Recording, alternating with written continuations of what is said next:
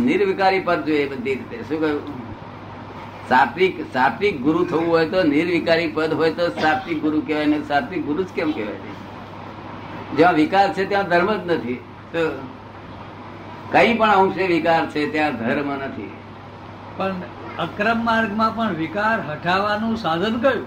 અક્રમ માર્ગમાં પણ વિકાર હટાવવાનું સાધન કયું? શું કરવાનું? વિકારો હટાવવાનું સાધન અક્રમમાં કયું? વિકાર હટાવવાનો નથી. આ અહીં વિકાર હટાવવાનો નથી. આ આ માર્ગ જુદો છે. કેટલાક માણસો બ્રહ્મચર્ય લઈ લે છે.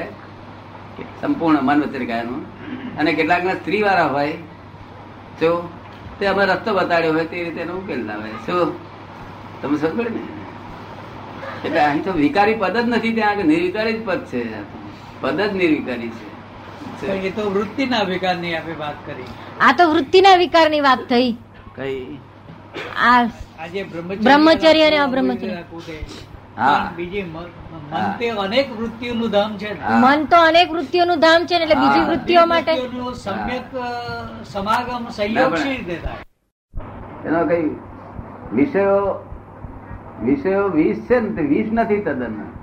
જો એના નિડરતા એ વીસ છે. શું વિષયો, વિષયોથી વિષયોથી ધર્મ થાય છે એવું માનવા એ વીસ છે.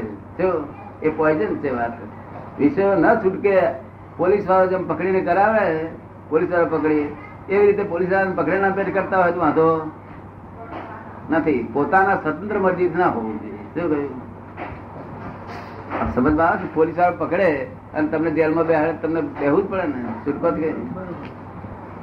એટલે કર્મ કર્મ એને પકડે ને કર્મ એને અથાડે એમાં ના કહેવાય ને. આ સમજમાં આવે છે. બાકી જ્યાં વિષય વિષય તો ધર્મ જ નહીં. જ્યાં વિષયની વાત હોય તો એ ધર્મ નહીં. ધર્મ નિર્વિકારમાં હોય. ગમે તો ઓછો અંશે ધર્મ છે તો નિર્વિકારી હોવો જોઈએ. વિકારથી સંસાર ઊભો થયો છે બધો. વિકારથી સંસાર એટલે વિષયોનો વિકાર. પાંચ ઇન્દ્રિય વિષયો અને વિકારો. અને મોક્ષ એટલે નિર્વિકાર. આત્મા નિર્વિકાર છે. ત્યાં રાગે નથી દ્વેષે નથી. બરોબર છે પણ એ વિકારી કિનારાથી અવિકારી કિનારા સુધી પહોંચી જવાનું. કંઈક તો ના હોવી જોઈએ ને. વાત બરાબર છે પણ એ જે વિકારી કિનારાથી નિર્વિકારી કિનારામાં પહોંચવા માટે કંઈક તો નાવડું હોવું જોઈએ ને. હા એના માટે જ્ઞાન હોય છે એના માટે ગુરુ એવા મળવા ફરવા જોઈએ. ગુરુ એવો હોવો જોઈએ કે વિકારી ન હોવો જોઈએ. ગુરુ વિકારી હોય તો આખું બધું નરકે જાય એ- ડૂબે ને પેલા ને ડૂબે. આખું આખું આખું ટોળું નરકે જાય. ગુરુ વિકારી એની પાછળ બધા આખું ટોળું નરકે જાય? ફરી મનુષ્ય ગતિ ના દેખે. વિકાર વિકાર ના વિકાર ના શકે એક ફક્ત ગ્રહસ્થી નો વિચાર, વિકાર કેટલો? કે એની સ્ત્રી પૂરતો જ ફક્ત. ગ્રહસ્થ ધર્મ છે, એનો સ્ત્રી પૂરતો જ વિકાર હોય, તો ભગવાને એને એડજસ્ટ કરે એક્સેપ્ટ કરેલું છે? એક પત્ની, બીજી બીજી દ્રષ્ટિ પણ ન બગડે બહાર જાય. ગમે ત્યાં દ્રષ્ટિ પણ ન બગડે, વિચાર પણ ના આવે. વિચાર આવે તો ક્ષમા માંગી લે. શું? એક પત્ની વાંધો નથી અને આ કાળમાં તો બધું ભગવાને છૂટ આપી છે. એક પત્ની વ્રતની છૂટ આપી છે. એક પત્ની વ્રતને અમે બ્રહ્મચર્ય કહીશું કે છે? શું કે છે? ને. અને લોક નિંદે નથી, તેને અમે લોક પૂજ્ય કહીશું. એવું. આ કાળમાં જો લે લોકો લોક નિંદે નથી, તેને અમે લોક પૂજ્ય કહીશું. ભગવાન કેવા ડાયા છે? લોક નિંદે નથી માટે લોક પૂજ્ય કહીશું કે છે. શું કે છે? આપણે સમજવા આવી ની નિંદા ના થતી હોય જે માણસની એ લોક પૂજ્ય ગણાય. શું? આવા કાળમાં આવો. નિંદાઓ થઈ રહી છે બધાને જાણતા નિંદા. અને નિંદિત નિંદ્ય કર્મ જ કરી રહ્યા છે લોકો. બધા બધા વેપારી વેપારી સાધુ, આચાર્ય બધું ધંધો જ એમ છે ને. એમાં કોઈ અપવાદ હશે એમાં આપણે બધાને નથી કહેતા. અપવાદ તો હોય જ હંમેશા એમ. અને હિન્દુસ્તાનમાં તો આજે અત્યારે બધા થવા મળ્યા છે તાંત્રિક વિચારના માણસો. જો એટલે આગળ ઉપર સારું થવાનું છે. માટે આથી એની તૈયારીઓ થઈ રહી છે. બહુ સારું થવાનું છે. બે હજાર પાંચમાં તો વલડું કેન્દ્ર થઈ રહ્યું છે એવું લખ્યું છે.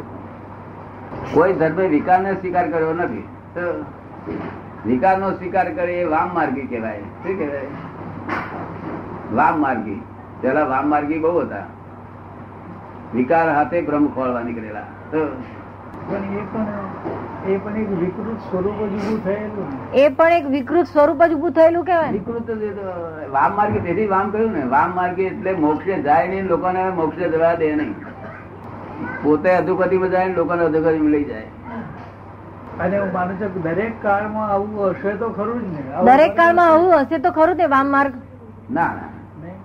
વામ માર્ગ જુદું જ પડી જાય. લોકોને ગમે નહીં. વામ માર્ગ લોકોને સારા સજ્જન દરેક કાળમાં વામ માર્ગ હશે હશે તો ખરો ને? હોય છે દરેક કાળમાં હોય છે. દરેક કાળમાં વામ માર્ગ હોય છે.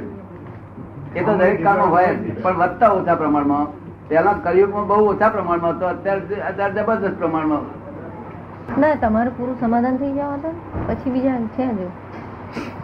બધા પૂછી ખુલાસા રમણ મહર્ષિ નો આશ્રમ છે એ કાઢ્યો છે? ના એ જ્યાં એટિકેટ છે ત્યાં ધર્મ જ છે. શું છે? રમણ મહર્ષિ પણ એટિકેટ જોઈતી કઈ જાતી એ તો એ તો સરળતાને જ માનતા હતા. એ તો સરળતાને જ માનતા ના પણ એટિકેટ જોઈતી કઈ જાતી હતી રમણ રામકૃષ્ણ પરમહંસ પણ એટિકેટ ના હોય. આ એટિકેટ વાળા બધો અધર્મ ફેલાયો છે. એટિકેટ તો સુપ્રીમ પોઝિશન છે સ્વભાવ સ્વાભાવિક નથી. હા એ.